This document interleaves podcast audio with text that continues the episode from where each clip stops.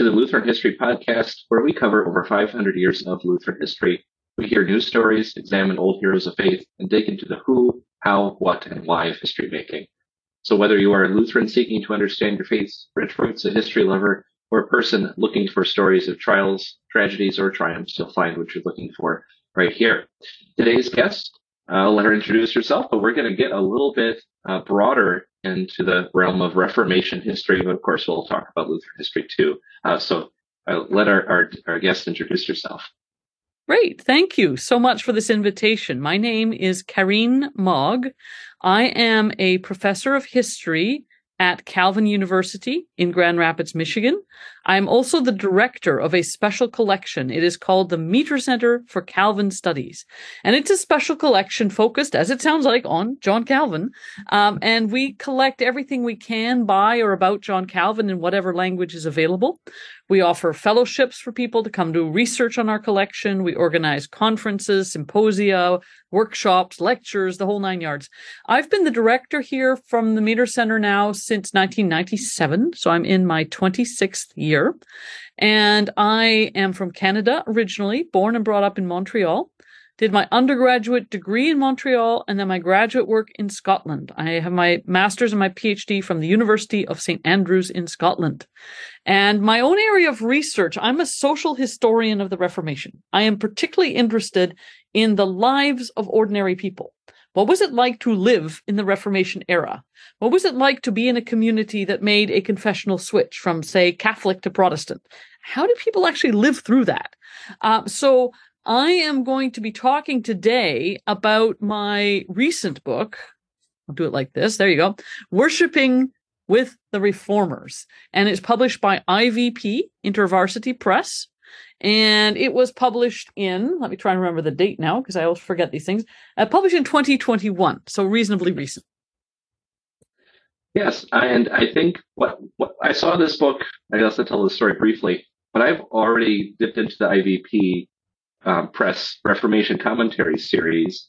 And I don't know how much you have to do with that, but I know it was advertised your book as kind of the companion piece to that that commentary series. Do you want to speak anything about that series right. at all? So, so uh, the person who asked me to do this book was David McNutt, who was at the time working at IVP as an editor and very closely connected with the uh, Reformation Commentary in Scripture series. So that's a that's a really interesting project. It's a multi-year, multi-editor project. What they're doing is they go book of the Bible by book of the Bible, and they go chapter by chapter and verse by verse.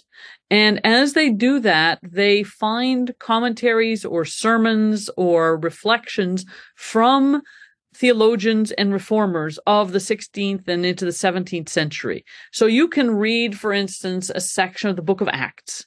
And then underneath, you're going to have quotations, fairly lengthy, not just like one sentence, quotations from various reformers, all translated for you into English. It's just amazing resource. So if you want to know what reformers have to say about specific parts of scripture, that is a wonderful resource all in one place. And then you could follow up by reading more about what Musculus or Melanchthon or any of the other theologians happen to have said. And then my book, Worshipping with the Reformers, is one of these companion volumes to this series. And uh, there's been several others done, and they're meant for a general audience who are interested in understanding more about the context in which the reformers were operating. Very good. So um, I was kind of working on a review of, of this for uh, just a small uh, pastor's, uh, I don't call it a blog, but a small uh, newsletter that we kind of talk about the book um, that we're, we're reading. And I talked a little bit about the strengths and weaknesses of doing the block quote um, thing. And I want to hear your thoughts on that too. But I think one of the strengths of it is it helps you get Im- that immersive experience, which I know you you just said was really important, and I agree. Uh, to feel what is it like to be in their shoes from their their perspective. Uh, the commentary series, you can do that more about text. Um, but your book, you are actually taking people into the worship setting, which um, for me, it's a little bit easier to at least imagine I'm mm-hmm. there with them because um, they're talking about life and, and Christian life and, and, practices. Now, to me, one of the downsides of taking just a few quotes is um, is a minor voice going to be inflated to something bigger than it really was, or are we missing something? Um, but I think you do a good job in your book. I'm going way off script. I think you do a good job here because um, you use your secondary sources and you really say, okay, we know the context. Do you, have, do you have anything to say about the use of small quotations to frame a big picture? So in my book, um, most of the time I've I've introduced every chapter with, vignettes, which I'm calling vignettes, which are actual accounts from the time. Sometimes it's a full text quotation from a primary source. Often, though, it's my paraphrase of something that happened, an event that happened, and that illustrates preaching or the use of art and music or going to church or so on and so forth. So these these vignettes are there to bring people into the theme. So my book is organized thematically by different aspects of worship. I figured that was the most ex- enjoyable way to organize it. And it works well, I think, both as a writer and as a reader. It seemed to be the right way to conceptualize this particular project. And then I do have shorter quotations every so often from reformers, uh, Luther or Calvin or anyone else. And there really the idea is to help people hear the words of the reformer theologian on that particular topic. And obviously you can't go on and on because it's not that kind of book. If if people want the full source, then they look at the footnote and they can follow that through. Yeah, so this is, you know, like you said, it's not that kind of book, but I think it's a good entry level for your everyday, you know, faithful Christian, your your average pastor who maybe doesn't have a degree in history or isn't even looking for that but as a, an interest in, well, how did they do things back then? And, but with, you always have suggested readings at the end. So if you want to take it to the next level, um, it's a very useful guidebook for that as well. Absolutely. Well, I, I, think we got into how you got started on this topic and project, part of the, the IVP series. Um, so let's get into some of the content now. And sadly, we, in an hour, we won't have enough time to regurgitate the entire book, but I suppose that's why people should buy the book, right? That's the that's the idea. But we'll, you'll give us some of the, the nice uh, details. So, big picture, this is a Reformation book about the reformers and, and worship. What can you tell us about how the various reformers, at least some of them, developed a theology of worship? First of all, so it's an interesting question. What is a theology of worship and how is this developed? I would say there are very few reformers who have that sort of preconceptualized in their head. I think it's something they work out as they go. And particularly in reaction to or in conversation with other ways of doing worship that turn out not to be the ways they want to do worship. So I don't think we're going to find any reformer that comes up with a preconceived, predigested theology of worship that they can line up and present in one text. And for many of these reformers, you have to look through a lot of different pieces of their writings. It could be sermons. It could be commentaries. It could be correspondence. It could be their work on a church order right? To try and figure out, well, what is their theology of worship? There are some principles, clearly. Um, Protestant leaders, so you could be thinking Lutheran, you could be thinking Reformed, uh, are going to want to make their theology of worship grounded in scripture. So that's principle number one. It needs to be grounded in scripture.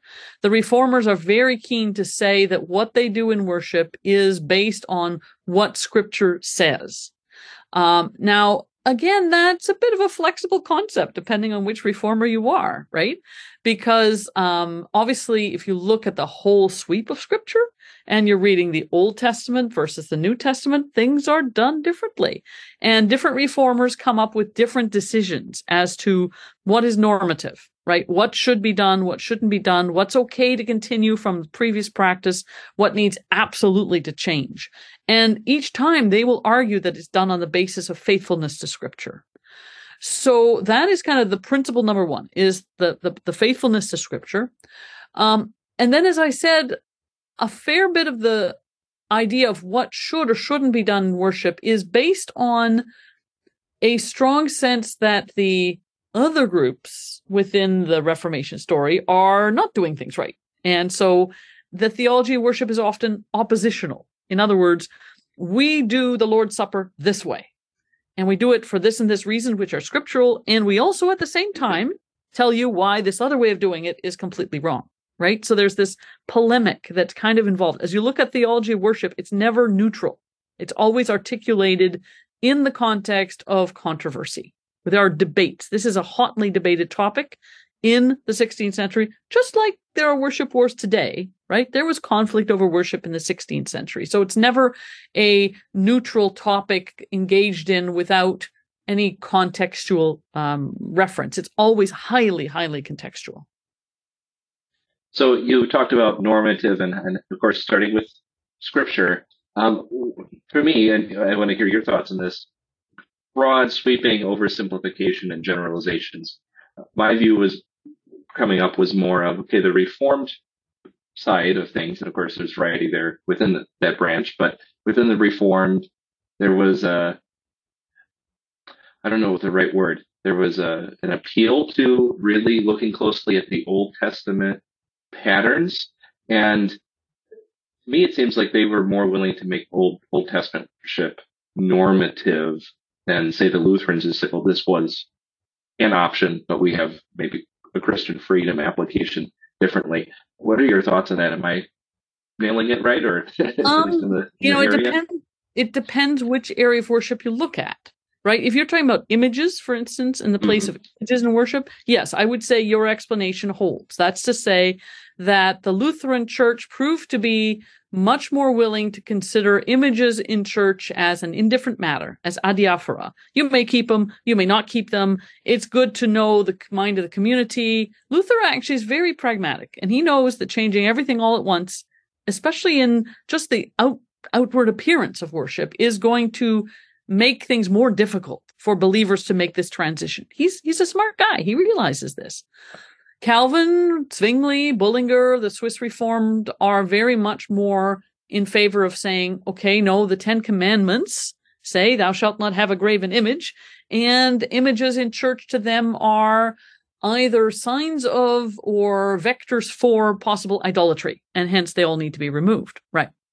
However, there are other aspects where you think, wait a moment, they aren't very faithful to the Old Testament. And it's always made me laugh that, um, Calvin, when it comes to music in church, is very clear. It has to be, we sing scriptural text and scriptural text only. That's fine. But as soon as you get to the Psalms or uh, the texts of the Old Testament that refer to people accompanying singing with lyre and harp, I keep wondering, well, why don't we have lyres and harps, guys? I mean, this seems like it would be totally appropriate. Oh, no, no, no, no, no. That, according to Calvin, is um, Jewish tradition, and that does not need to be replicated. So they, they pick and choose. They are yeah. not consistent. Yeah, no, that that is interesting.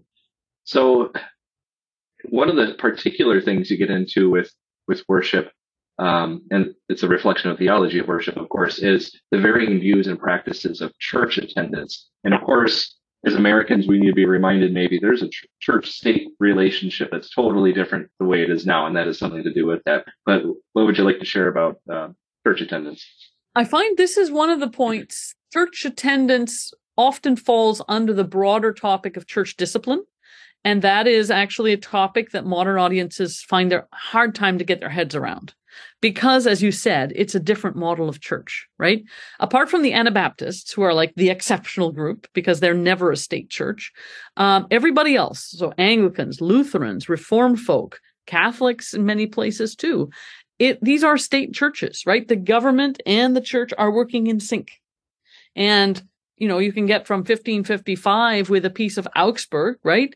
The faith of the ruler is the faith of the people, right? Boom, that's just the way it's going to be. And your two options are Lutheran or Catholic.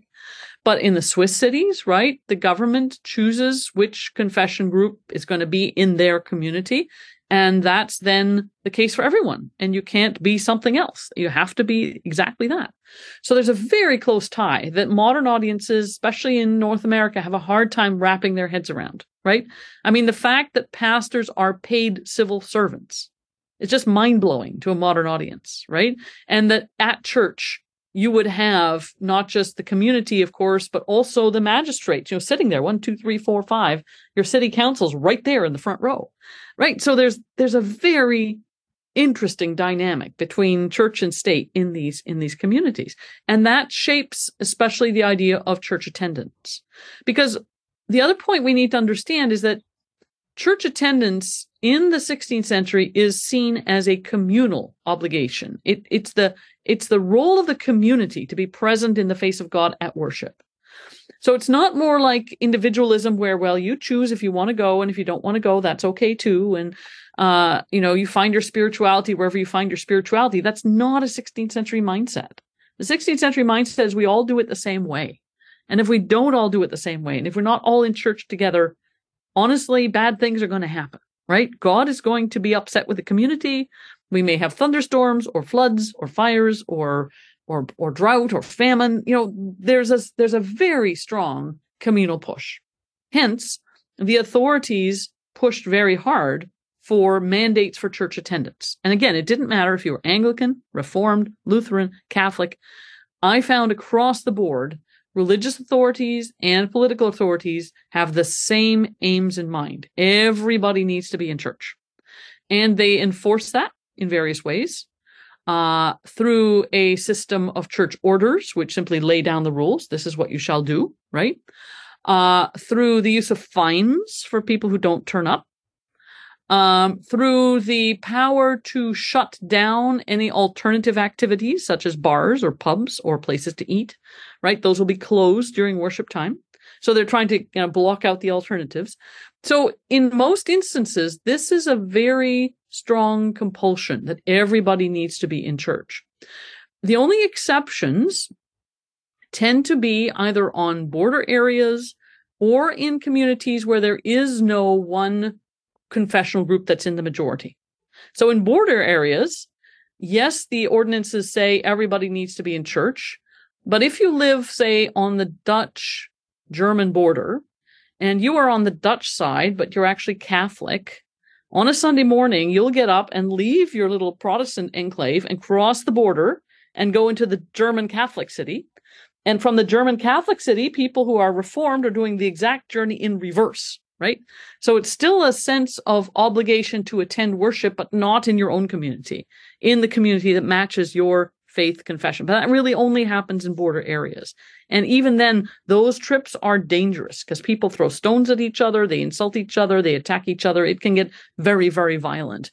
Um, the work of Ben Kaplan, he his work primarily on the slightly later period into the, the 17th century um, and he really lays that out beautifully. It's just amazing about the Dutch German border. Um, and uh, then the question is also what happens in an area where no one confession is dominant? And really, the best example probably is in the United Provinces, in the Dutch provinces that went independent from Spain by the late 16th century.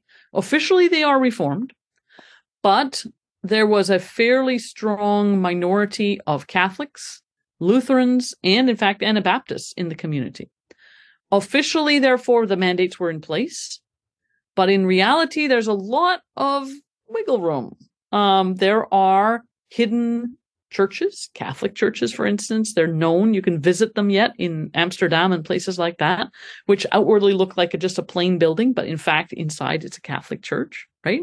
So that was um, an option for people if they didn't do it publicly and wave their arms around and say, "Hey, here I am," you know, quietly to attend another option. And then the reformed pastors were consistently aggravated with the Dutch political authorities because they felt the Dutch political authorities were not strongly enough enforcing the rules for church attendance, were not shutting down the bars, were not shutting down the other options. So you get a lot of very stressed pastors who feel that their hopes for what the reformed community might look like are not realized because they don't in fact have the full support of the government leaders in their in their areas. So that for the the attendance thing now leads into participation in worship and there's already frustration and attendance not happening. Um, but you had some pretty at least i thought they were funny you know 500 years later i think if this yep. happened at my church. I would not find it funny, but what are some of the challenges of the people who actually did come to church? Um, yep. And what did that look like? So part of the problem is, okay, people are there. Great. Wonderful.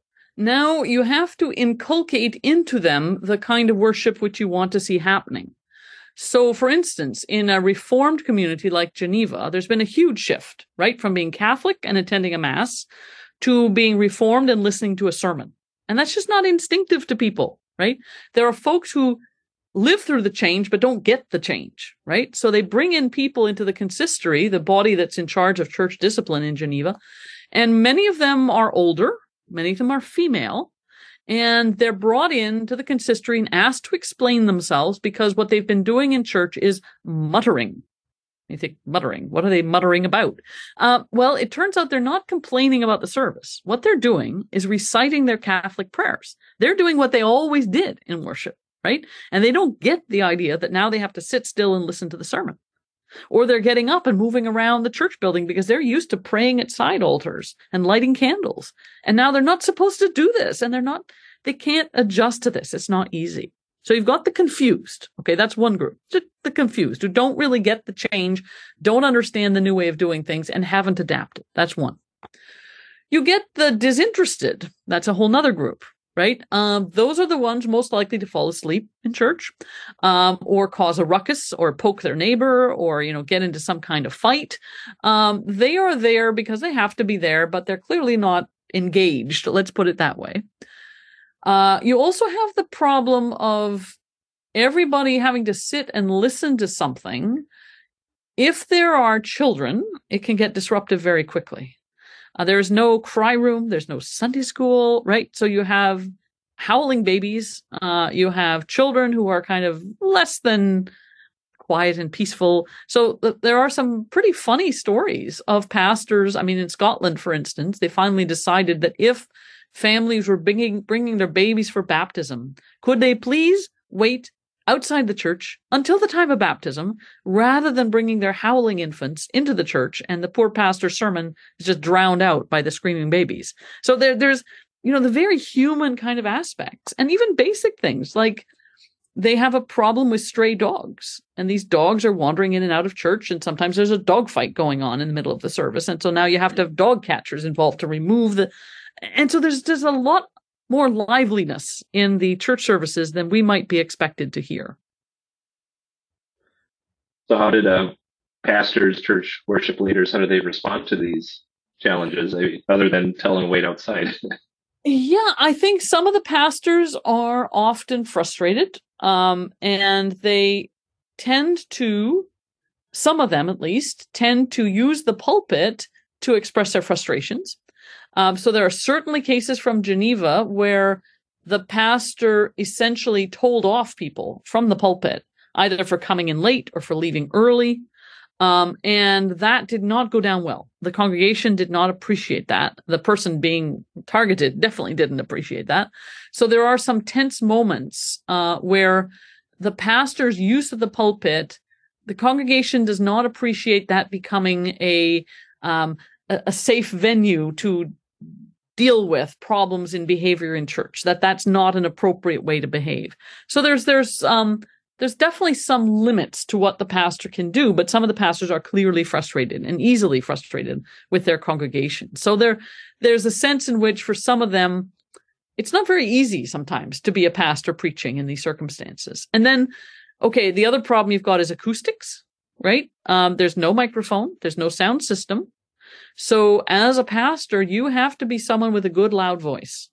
And in fact, there are cases in the 16th century where someone who was otherwise a very good, very learned, very knowledgeable person does not get to be a pastor in a congregation because they just can't be heard.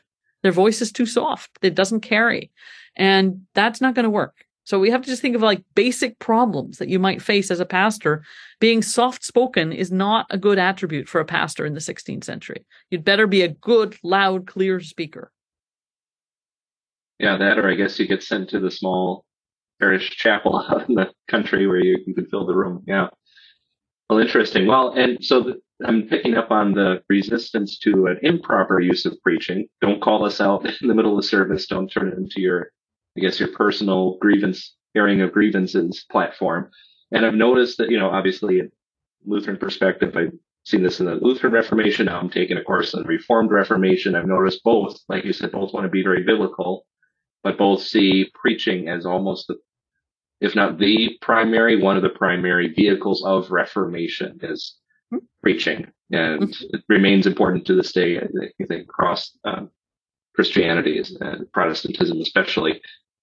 So, what specifically, though, what role did preaching play in the Reformation of these churches um, envisioned by the reformers, and what did they come up with as far as length or topic selections? What guidance did they develop over time?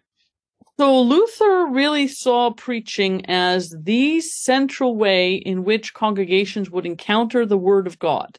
That's both the Word of God understood as Scripture and the Word of God understood as Christ Himself, right? And Christ is at the center of Luther's preaching, right? There's that very famous um, altarpiece by Lucas Cranach with Luther preaching, right? And the mm-hmm. congregation is there and the pulpit is here. And in between, what do you see? You see Christ on the cross, right? So what is the heart of preaching? It is preaching Christ. It's preaching Christ crucified, preaching Christ risen. That is at the center of preaching for Luther. Luther, however, never laid out a real uh, volume of homiletics, right? He doesn't set out this is how you should preach. Um, his sermons, however, were very valued and were turned into exemplary sermons, postils that could be used by other pastors who have less knowledge, less ability, and they can either use his model sort of structure to build their own sermon or even just read something of his out to the congregation. Uh, Melanchthon was more likely to have worked on homiletics, although not again a very extensive work. Um, and the, the, whole question of how to preach is a really interesting one that is a developing field in the 16th century. Uh, really, much by the end of the 16th century into the 17th century, you have much more works on how to preach and what to do when you're preaching. But there were different ways of approaching scripture. So before the Reformation, and in many places, such as in the Anglican Church and among the Lutherans also, a lectionary was very common, right? It laid out the readings for a particular Sunday, week by week, year by year. And uh, that was one way to organize what would be preached on. It has the advantage of making sure that everybody is preaching on the same text at the same time, which is kind of nice to ensure consistency that way. Um, the Reformed tended, at least at first, to favor continuous preaching, which means you start in Matthew 1, verse 1 to 6, and then next time you do Matthew 1, verses 7 to 12, and you just work your way through the whole of the gospel, and then you go to another book and you do the same again. Um, when Calvin preached on Isaiah Sunday by Sunday in Geneva, it took him 18 months worth of sermons to get through all of Isaiah. It. Yep, it's a long book. There's lots to say, right?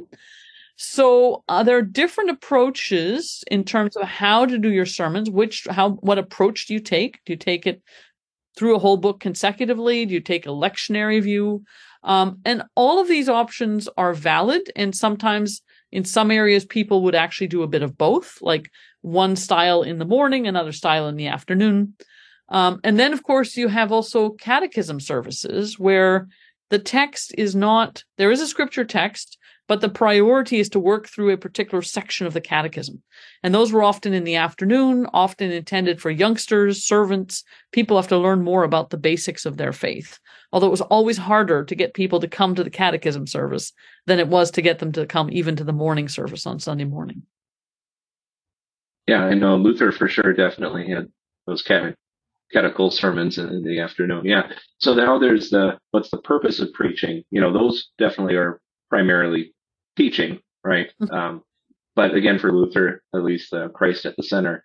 Um, it was interesting. I noticed in your book you brought up that that Luther perspective on preaching, and I think you brought up a quote where he said in the past no one ever heard a sermon, and you, you explained, well, no, they, there were examples of, of preaching. I, I, don't think it was very uh, consistent across the board in the medieval Catholic Church, but his point was they weren't on point. They weren't focusing on on that topic. Yeah, and, and yeah. was saying this within a polemical context, right? He's trying right. to make a point at the point. He's not just really trying to give you historical right. accuracy here. It's it's more of a polemical. This is what it was before, and now it's much better for this and this reason. Right, and Luther would never be sarcastic or use hyperbole or anything like oh, that. No, of course no, not. No, of course not. Yeah. All right. Well, that, that was very interesting, and I know um, we've had other podcasts on on preaching over history, and, and this topic I'm sure will uh, interest many of our our listeners. Um, for the sake of time, though, I think we'll move on past past preaching. You do say some more in your book, um, but another major subject, and again, you mentioned earlier, a lot of this comes out of comparison. Comparatively, we're not only making a positive statement about what we do believe, but also this is definitely what we don't believe. And this comes down to the, the sacraments, both the, the doctrine and the practice. We could easily do, I'm sure, several episodes just covering the doctrine and those differences. Um, for the sake of time, I don't want to assume everyone knows what those differences are, but let's assume there are some differences. As you know, and I think you see this particularly between Zwingli and Luther and another. The, the, the Reformed and Lutherans probably get into this um, quite a bit over the decades. Um, but what do those doctrinal differences look like as they are played out in practice in worship, which is what you focus on? So let's start with baptism because I think that's kind of important. Obviously, baptism is the one that is most different when you look at the Anabaptists who didn't think of themselves as rebaptizing ever. They thought they mm-hmm. were doing the one original baptism as believers' baptism as adults. That is clearly a marker of distinction that led to horrific results for the Anabaptists because their death rates were just awful. Um, they were condemned for that reason, for other reasons, very, very severely by Lutherans, Reformed folks, Catholics. You know, it's just really difficult to be an Anabaptist at this time. Um, you do see a fairly interesting divergence in the practice of baptism based on theology when it comes to whether it is okay or not to do emergency baptisms. So for Catholics, for Anglicans, and even for Lutherans, the option of doing an emergency baptism was going to be at least a possibility, right? In the Catholic Church, it was totally understood emergency baptisms are okay because the danger of a baby who is unbaptized, at least the Catholic doctrine, until very recently was that baby was not going to go ever to heaven. It was going to limbo as an unbaptized baby and it could not be buried in consecrated ground. There's a lot of very difficult pastoral realities in a time where infant mortality is very, very high, right? So uh, you find the biggest change there between, especially Catholic, comparing, say, Catholic to Reformed, is whether or not a midwife's baptism is allowed, right? And midwives, Catholic midwives, are trained to do, were trained to do emergency baptisms, right? And it had to be done in the name of the Father, the Son, and the Holy Spirit, and it had to be done with water. But after that, it counted. It was a valid baptism. Um, in the Anglican Church, they accepted that, and they would, um, if necessary, if they thought it wasn't done right, like they could do if you had been conditionally baptized, you could be properly baptized in church, but they are willing to accept that. The Reformed have a different theology of baptism, right? For a Reformed believer, uh, the theology of baptism said baptism does not properly save you. It is not salvific. Baptism in itself is not salvific. It is a sign and seal of your salvation, but it does not save you. So parents of babies who were born and who died immediately afterwards and were not baptized are told that they should not feel that their baby is lost. Their baby is safe because they are the child of a believing family and covenantally they are within the family of God, uh, whether or not they got baptized. But that's a really hard adjustment for parents, right? And so even after the Reformation came to Geneva or Zurich or other places, families with an infant that had been born dead or had not been baptized before it was uh, before the, the baby died, there's still a very strong pull towards these um, sanctuary chapels where under Catholic practice, these chapels existed to essentially um, find ways to revive the baby long enough for the baby to be baptized. And it involved feathers and candles and hot air. And, you know, if the feather moved off the baby, it was a sign the baby drew breath. The baby was immediately baptized. And then, you know, so you can, you can discuss that, you know, is that, is that valid? Is that is that um, taking advantage of someone's grief. But it was very important for parents to find a way to be assured of their baby's salvation. And you can just see pastorally why that was such a big deal, right? So the theology has an impact. Um, how you did the baptism varied somewhat. Um, most churches end up going for sprinkling. I think that's mostly because it's awkward to undress a baby, put them underwater, pull them out again, dress them again. It's just complicated. Um, the liturgies of baptism become much simpler the more you go towards the reformed end of the spectrum. right? You don't have the anointing with oil, you don't have the blowing on the baby, you don't have the lit candle, you don't have any of those things. Um, a reformed baptism is just very, very simple. Um, it's the naming and the um, essentially de- declaration that this infant is now part of the family of God. Um, one interesting feature was that in medieval baptisms, largely the parents were absent. Parents did not come to baptism. The godparents brought the baby to baptism and the midwife. Um, Calvin uh, insisted that the father should come. Mothers are recovering. They're not coming usually, but the father has to come. Um, and then you get into problems as well over the naming of babies. What name shall the child get? Because that's where the child essentially gets the identity, it gets their name. Mm-hmm. And Geneva, the big debate was are there names that should not be given to children? Right? Are there names that are not sufficiently Protestant? And you think, well, okay, well, what's a Catholic name exactly? Um, they make a list in Geneva of names you cannot give your baby. You cannot call your baby after the three wise men. Well, you think, okay, wait a moment. I didn't know the three wise men had names. Well, in the legends, they did. Gaspar, Melchior, and Balthazar. You may not call your baby any of those names. You may not call your baby Jesus. You may not call your baby Angel. There's all sorts of names you may not give your baby. You may not call your baby in Geneva Claude or Claudine or Claudette or any variety thereof, because there was a shrine to Saint Claude in Catholic Savoy just outside Geneva. And so for the pastors of Geneva, parents giving their babies these names was implicitly a sign of continued Catholic superstition, and they don't want that. But of course, the parents are trying to name their baby either after themselves or after godparents and create kinship bonds, right? And in that first generation of the Reformation, there's tons of parents in Geneva, tons of adults called Caspar and Melchior and Balthasar and Claude, right? So you get these scenes, and it literally happened. You come to baptism, the father is there. He has the baby. The pastor takes the baby from the father. He says, By what name shall this child be called? And the father, who apparently hasn't read any of the edicts, says Claude. But the pastor baptizes the baby Abraham. Okay, now think how you would feel as a father if that happened to you, right? There's almost riots that break out in these baptism services. And what's happening is the two sides are talking past each other right? The pastors are worried about incipient or resurgent superstition. And the Genevans are saying, wait a moment, choosing these names doesn't make us any less reformed, right? It's a sign of kinship. It's a sign of the bonds that we have in our community. These are the names of our community. We want to honor the legacy, the history, the continuation, the kinship. And they just can't find a way to talk to each other effectively about these things. So even baptism, there's there's there are all sorts of issues around baptism. Like how should it be done? What's an appropriate way of doing it? Um, is it okay to wait for a baptism? Often not, because that's a sign that you might be Anabaptist. So delaying a baptism is a problem, right? Uh, but there was very much a sense that baptism was what made you part of the community. So it's a really essential practice. Uh, and that doesn't make this, that's the same wherever you look in Reformation Europe. Now, when it comes to the Lord's Supper, it gets even more com- complicated because, as you said, there's different theologies that are then manifested in different practices.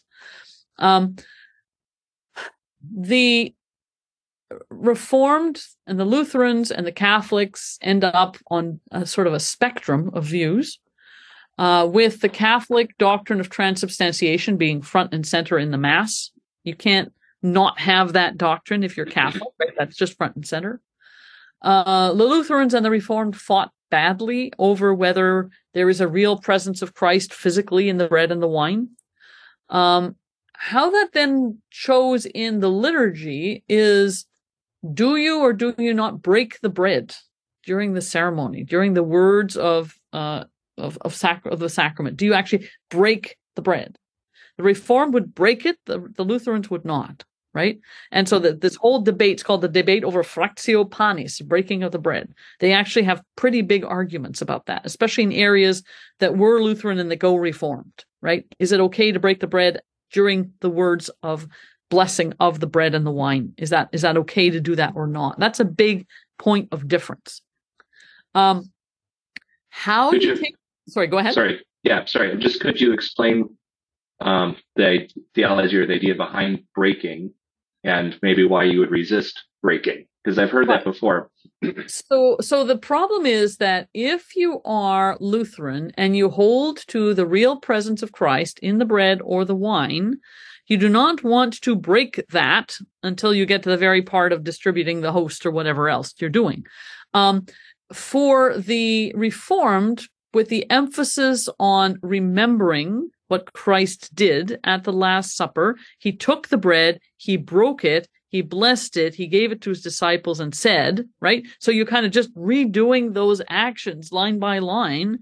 He took the bread, he blessed it, he broke it, and he gave it to his disciples and said, right? So the emphasis on remembering allows you to essentially take the same steps. As you remember, as you recall the Last Supper, you do those gestures.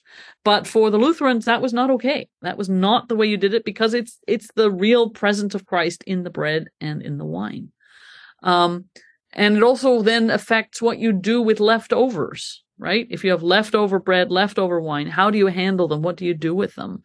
In the Lutheran tradition, everything was much more considered holy, right? You have certain things you may do or may not do with the bread and the wine.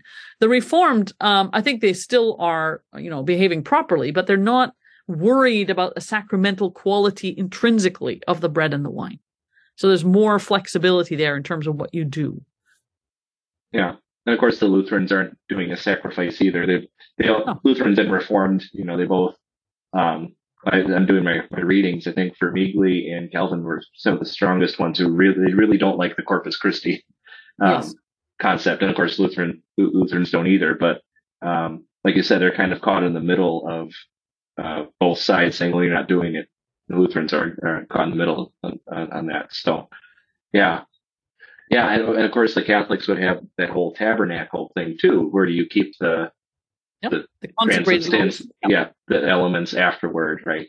Yep. Yeah. Or even the ceremonies of Corpus Christi, right? Where you actually have a festival and process through the town with the consecrated host in a monstrance in this big sort of decorated thing with a the host inside of it and you hold it up and you walk around the town. It's a way of blessing your town, blessing your community. Mm-hmm. And certainly it was the case um, in France in the early years of the French Reformation, the growing presence of French evangelicals, they're called les évangéliques in France in the 1530s, 1540s, 1550s, there's an attempt by some of these early French Protestants to disrupt the Corpus Christi processions and to attack the consecrated host and literally to tear it out of someone's hands, out of the priest's hands, and stomp on the ground all over it Okay. So that would be a way of physically declaring that this is not holy. This has just been stomped into the mud, right? And I tell this story to my students and they sometimes sometimes think it's kind of comical, right? That this procession would be disrupted by somebody rushing in and knocking something down stomping all over it and then running away again. But I tell them, look, to a Catholic, it would be as serious, as sacrilegious as if you were at a 4th of July parade and someone rushed out in the middle of the parade, grabbed the US flag, tore it out of someone's hands, and stomped on the ground all over it, and then ran off again. It has that visceral kind of level of upset, right? Mm-hmm. And we've gotten away from that, but we have to think that for Catholics at the time, this is the body of Christ. And that's just about the worst thing you can do to that is just to go and desecrate it literally in that way. Mm-hmm. Yeah, absolutely. So I also noticed um, in practice, so of course Catholics would have mass every, you know, it's not really worship without mass, basically. Um, Lutherans vary, but probably tend to have it more often than than not. Of mm-hmm. course, big variance. But in Geneva, I noticed it was we'll do it on rotation and maybe several once a month or at least at different quarterly. churches, right? So yeah, yeah, quarterly yeah, I think it was once a month for three churches. So it ended up being quarterly, or if I recall correctly. Yeah. So that was, um, does that maybe reflect the importance of the view, the necessity of the sacrament? Maybe it's more it's and more necessary. Yeah, it's an interesting question. If you have something more often, does that make it more significant or less significant? Right? If you have it more often, is it like this is the heart of what we do and is so important that we need to have it every time? Or if we have it less often, does that mean we're actually less interested in that and it's sort of a minor key? Or is it more important because you do it less often? Right? It's sometimes difficult to unpack that. Yeah, it is. Um, certainly in in the reformed areas, the uh, quarterly communions would be uh, preceded the preceding Sunday by a Sunday of preparation right? So you don't just leap into the communion Sunday and think, oh, here we go again. No, there's a Sunday of preparation beforehand where people are meant to examine their hearts, examine their lives, reconcile with their neighbors, sort out any problems they're having, and then come to the table of the Lord in a proper and good frame of mind, reconciled with God, reconciled with their neighbor. Um, the Genevan body of discipline, the consistory, was always busiest right before the quarterly communion, as everybody's trying to fix up any problems they're having before they actually come to the table. Um, so it's it's um, these these uh, these quarterly communions they could be very significant events, and in Scotland, which went Presbyterian, they could have it perhaps as as infrequently as twice a year, but then it's a really really big deal, right? Mm-hmm. Mm-hmm. And even when churches had it more often, like in the Anglican Church, again, the the st- standard Sunday worship would include the celebration of the Eucharist, right? But people might not actually partake, right? They might be present for it, but not go up to receive it. So there's also different things going on here. Even in the Catholic Mass, receiving was not common before the Reformation, right? You received once a year likely you had to receive once a year after doing a confession. Most people did that at mm-hmm. Easter time. But to be present during the moment of consecration, when the bread and the wine are lifted up and become by miracle the body and blood of Christ, that's the holy moment. That's where everybody wants to be present. That's when the bells ring. And uh, that is for Catholics before the Reformation, partaking wasn't the deal, like partaking physically being mm-hmm. present at the mass and, and witnessing that miracle that was what was important right. And some of that carries over into the anglican church into the lutheran church after the reformation. Yeah. I'm more of a study more of the 19th century american context and there are definitely lutherans who were probably down a quarterly maybe twice a year um, and lutherans today sometimes from certain um, corners of lutheranism look at that almost like with four like oh you only had it four times a year.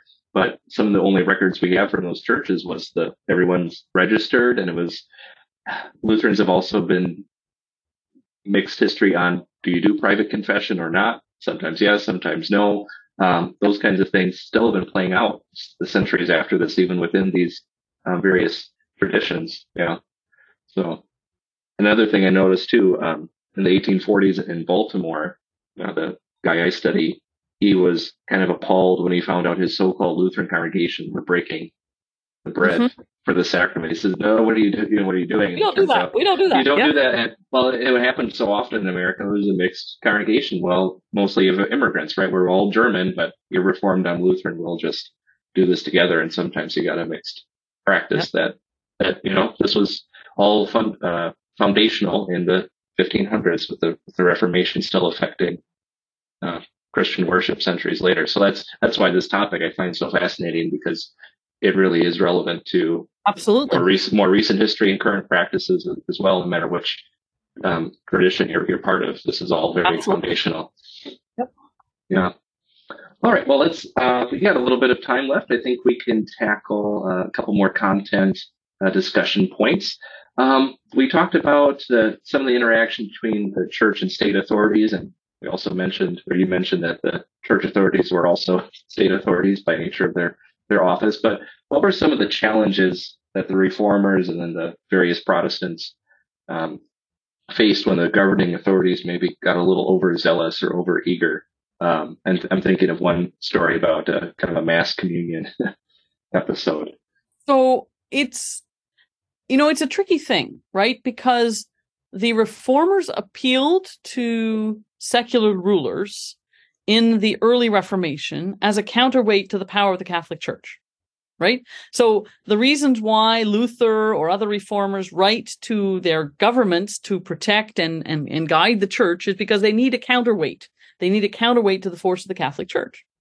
Okay, the government is sometimes very eager, sometimes a little surprised, but hey, sure, why not?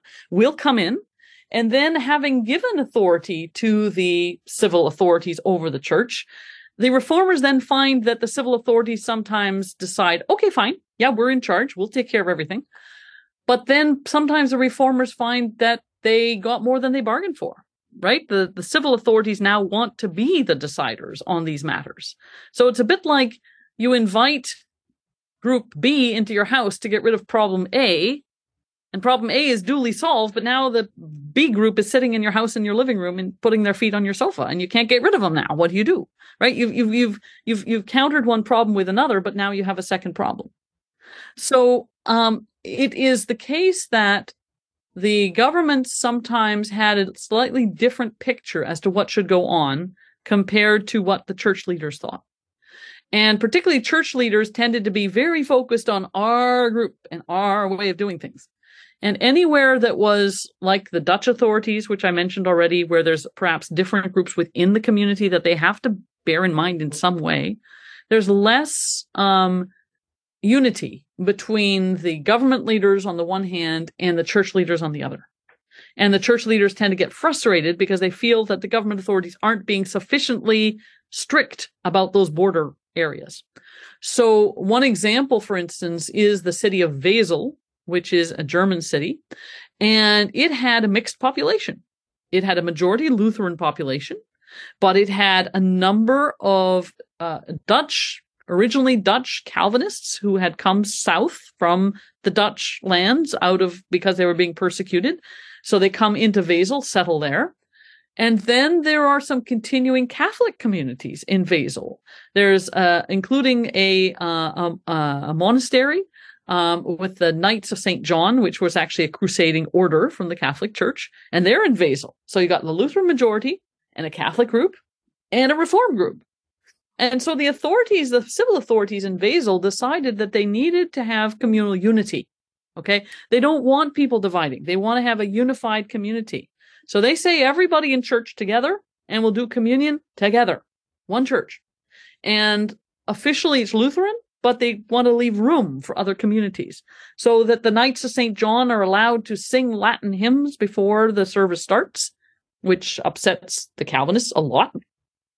The Calvinists also don't like the fact that it's a Lutheran communion service and the Lutheran pastor wants to put the bread on people's tongues and they don't want that. They want it in their hand. So there's like back and forth over that. There's the whole business of breaking it, not breaking it. The Lutherans, meanwhile, are upset because they don't think the reform should be present at their ceremony and it's not right to do that. Uh, it's a big, big, snarly mess, right? Um, but the, the authorities of Wesel persist. The political authorities of Wesel persist. And this joint operation continues for a good number of decades, right? Until the 17th century, the early 1600s, where essentially they end up saying, okay, no, this isn't working. And we'll have three different groups with three different communion services, a Catholic mass, a Lutheran Eucharist, and then a Reformed communion service as well.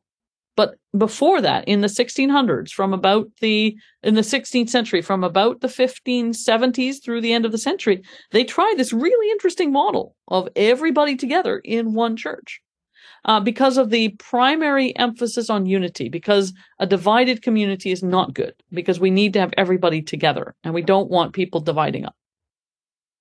Yeah.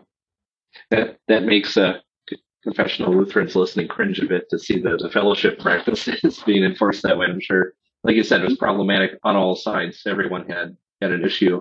Um, but yeah, that's also a historical theme too of when suddenly unity, whether it's church or political unity, becomes the highest priority, then everything else there's a lot of needs to fall in line, and it's just a usually a mess. We see that with the the Prussian Union and the 19th uh, century as well, just among many other examples. But I found that fascinating. We normally think of, at least I do, um, kind of an ecumenical joint worship as being a much more recent concept, mm-hmm. but not not from a political point of view. You valued unity uh, for the strength of your own society.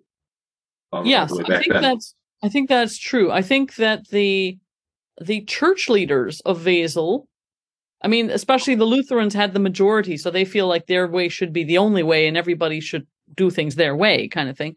But it's a bit like um, it seems like the religious authorities at best would have preferred what they call for toddlers parallel play. You know, you have three little kids and each kid is playing beside the other, but they're all doing their own thing. Mm-hmm. Much better than any cooperative playing that could be could be managed. The the Wesel authorities are quite um, advanced in their thinking in some ways and trying something that is, you know, really hard to achieve. But they felt that the benefits of that for the health of the community was more than having everyone go off in their own different and, and really the the option of three different faith communities operating separately and um, publicly at the same time was not a concept that the 16th century was was very happy with. Yeah, very very interesting anecdote. Was that um, I'm trying to remember. Had someone done uh, a lot of work on that before? Or is that yeah? Jesse Jesse Spohnholz is the, the the scholar. He's a a scholar out in Washington State, and he's done a lot of work on that. Yeah. Okay. Yeah. Very very interesting little episode there. Um, so maybe to wrap up our, our content for today, um, we're talking about the immersive experience. And, by the way, I just really, that's what got me into history as a kid. You know, you go to historical reenactment, you go to Colonial Williamsburg or whatever. If you can imagine yourself being there, suddenly history is a lot more relatable. It's honestly just a lot more fun. And that's, again, a big part of what your book was doing, really pulling people into it. Now, one of the things people would notice most of all, or first probably in a worship setting would be the arts, both the visual and yep. the the audible uh, arts. So, at the time that we have left today, what were some of the various views of the reformers on the arts? We mentioned it briefly earlier. Uh, what does that yep. look like in practice? So it becomes an issue in places that are going to go reformed primarily because they are the ones who take that section of the Ten Commandments, thou shalt not have a graven image, and apply it to the worship space. And from their point of view, what they are doing is purifying the space for appropriate worship. Obviously, for the Catholics whose churches are being smashed, that feels like desecration and it's just a horrendous thing to live through. Um, the end result is that you get Catholic and Lutheran churches that can actually look very, very similar. Like there are Lutheran churches you can walk into in Germany today, and you're not sure is this a Lutheran church or is this a Catholic church? You can't tell. It's just as ornamented the one as the other. The Lutherans tended to be much more comfortable with retaining a lot of the imagery, the altarpieces, the statues, the crucifixes, the whole nine yards, than um, their than the Reformed counterparts. Although it's not consistent, right? There are Lutheran churches that are also very bare and very plain, right? So it's a, there's a spectrum there within the Lutheran communities. Um, the Reformed, you can tell, right? Okay, no, this is not a Catholic church. We can tell, right? Um, and the interesting thing is when the Reformed built their own churches, they tended to reconfigure the whole geography, right? So a Catholic church, standard church, will be shaped like a cross, right? Uh, you've got the the nave, you've got the transept, you've got the altar at the front. Um, Reformed churches built independently tended to build in a square or in a round, and the focus is the pulpit. So there is no front with the altar. It's everything circling around the pulpit. And there's a beautiful example in Scotland, uh, a little town in Fife called Burntisland has a church from the late 16th century, and it's yeah, it's shaped essentially as a square. Um, it's beautiful. Um, so just the church interior changes um, they don't tend to get rid of stained glass windows because smashing windows is just dumb.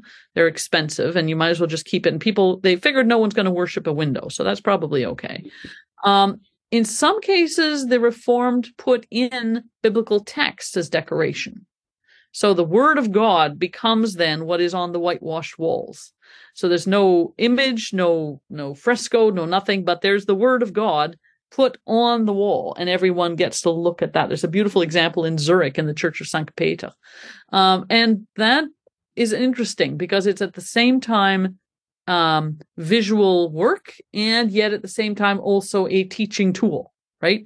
In a way that replaces the art in a, in a very different way, but also calls upon literacy, right? Calls upon the ability to read beyond the beautiful script knowing what it says is is going to be important for congregations. So the the church interiors look very different. Um, and depending on where you stand on the spectrum, you think, oh, it's beautiful, it's austere, it's plain, or you think, ooh, this is cold and this is barren. You know, so it really depends where you fit on that spectrum. And I think in reaction, you get the Catholic Church of the 17th century going for the Rococo movement. You know, everything gilded, golden, and little angels everywhere. Um, so it's it's quite. Um, it'll give you sort of a mental whiplash to go from a very austere, plain Reformed church into a highly decorated Baroque Catholic church of the 17th century. But yeah, it was a very different visual experience. And then when it came yeah. to music, sorry, go ahead.